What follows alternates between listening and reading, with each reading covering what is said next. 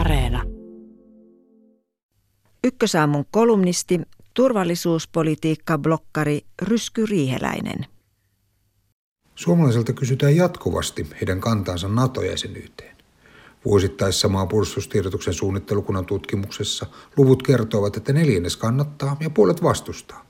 Näiden selkeiden kantojen väliin jäävä neljäsosa on ollut se kasvava ryhmä. Maaseudun tulevaisuudessa vastikään julkaistu kysely puolestaan kertoi, että noin puolet suomalaisista haluaisi lisätä puolustusyhteistyötä Yhdysvaltain ja noin kolmasosa Naton kanssa. Sen sijaan Suomen NATO-keskustelun pyytämättä, mutta ei niin yllättäen, osallistunut Venäjän presidentti Vladimir Putin osasi kertoa kantansa selkeästi. Hän vaati, ettei NATOlle vie enää yhtään itään. Putinin asiasta vaatimaan sopimukseen pitäisi sisällyttää myös Venäjää uhkaavien asejärjestelmien ja sotaharjoitusten kieltäminensä rajojen läheisyydessä. Naton pitäisi myös peruuttaa lupauksensa Georgialle ja Ukrainalle vuodelta kaksituhattakahdeksan siitä, että niistä voisi tulla puolustusliiton jäseniä joskus tulevaisuudessa. Käytännössä Venäjä vaatii näin itselleen oikeutta puuttua siihen, miten sen naapurimaat järjestävät puolustuksensa ja millä puolustautuvat. Venäjä haluaa siis historiasta tuttuun tapaan suurvaltojen etupiiriä on Euroopassa. Tavoitteena on todennäköisesti mahdollisuuksien mukaan myös heikentää NATOa ja Euroopan unionia. Vaatimukseen ei lännessä suostuta, ja Putin kyllä tietää sen. Vaatimuksensa taustalla Venäjä on järjestänyt asevoimien Ukrainan rajoille niin, että ne pystyvät vaatimaan hyökkäysoperaatioon. Näin Putin ilmaisee, että hän on valmis jatkamaan politiikkaa sodan keinoin Ukrainassa tai muualla.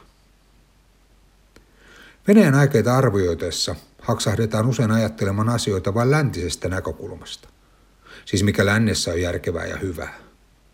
Näistä lähtökohdista Krimin miehitys on järjetöntä, samoin sota Syyriassa. Läntisestä näkökulmasta on vaikea myöskään ymmärtää, miksi kallis ja pakotteita aiheuttava sota Ukrainassa on Kremlin mielestä kannattavaa. Kaikilla näillä toimilla on Kremlistä katsottuna rationaalisia syitä. Shakkikansan johdon voi uskoa ajattelevan monia siirtoja eteenpäin ja ennen kaikkea sitä, mihin suuntiin vallitsevat kehityskulut vievät. Jos jonkin toimen taustalla on epäsuotuisten kehityskulkujen katkaiseminen, voi se tässä hetkessä näyttää huonosti perustelulta, jopa järjettömältä. Se, mitä pidämme itse järkevänä, voi estää meitä uskomasta mahdollisuuksiin, jotka Putinin Venäjän mielestä ovat järkeenkäypiä. Valtiot ajavat etuja omilla vahvuuksillaan. Venäjän vahvuuksia ovat autoritäärisen hallinnon nopeus ja häikäilemättömyys, sotakokemusta järjestelmällisesti Syyriasta hankkineet asevoimat ja kyky laaja-alaiseen vaikuttamiseen. Venäjän valtion kassa on myös täytetty pitkäjänteisesti. Suomen ulkopolitiikka on perustunut Krimin valtauksen jälkeen aktiivisen vakauspolitiikan neljän pilarin varaan. Pilareita ovat maanpuolustus, Venäjä-suhteet, liittolaisuudet lännessä ja kansainvälinen yhteistyö. Jos jokin pilari heikkenee, muiden on vahvistuttava vakautta tavoiteltaessa. Pilareista idän suhteet voivat Venäjän toimien takia heikentyä rajusti lähiaikoina. Kansainvälinen yhteistyö sääntöpohjaisine maailmanjärjestyksineen taas on ja pysyy heikkouden tilassa. Maanpuolustuksessa Suomi on huolehtinut poikkeuksellisen vahvasti tähänkin asti. Oikeastaan ainoa pilari, jota voidaan vahvistaa merkittävämmin, on läntinen yhteistyö. Hävittäjähankinta tietynlaista vähättelystä huolimatta oli vahva päätös sotilaallisesta ja poliittisesta sitoutumisesta Yhdysvaltoihin ja sen johtamaan länsiliittoumaan. F kolmekymmentäviisi koneet ovat tehokas osa Suomen puolustusjärjestelmää. Niin tehokas, että ne on helposti tulkittavissa Venäjää uhkaavaksi asejärjestelmiksi, jotka Putin haluaa kieltää maansa rajojen läheisyydessä. On olennaista ymmärtää, että Suomi on kokonaisuudessaan Venäjän vaatimuksessa mainitsemaa lähialuetta, eli sen ainakin jonkinasteiseksi etupiirikseen haluamaa.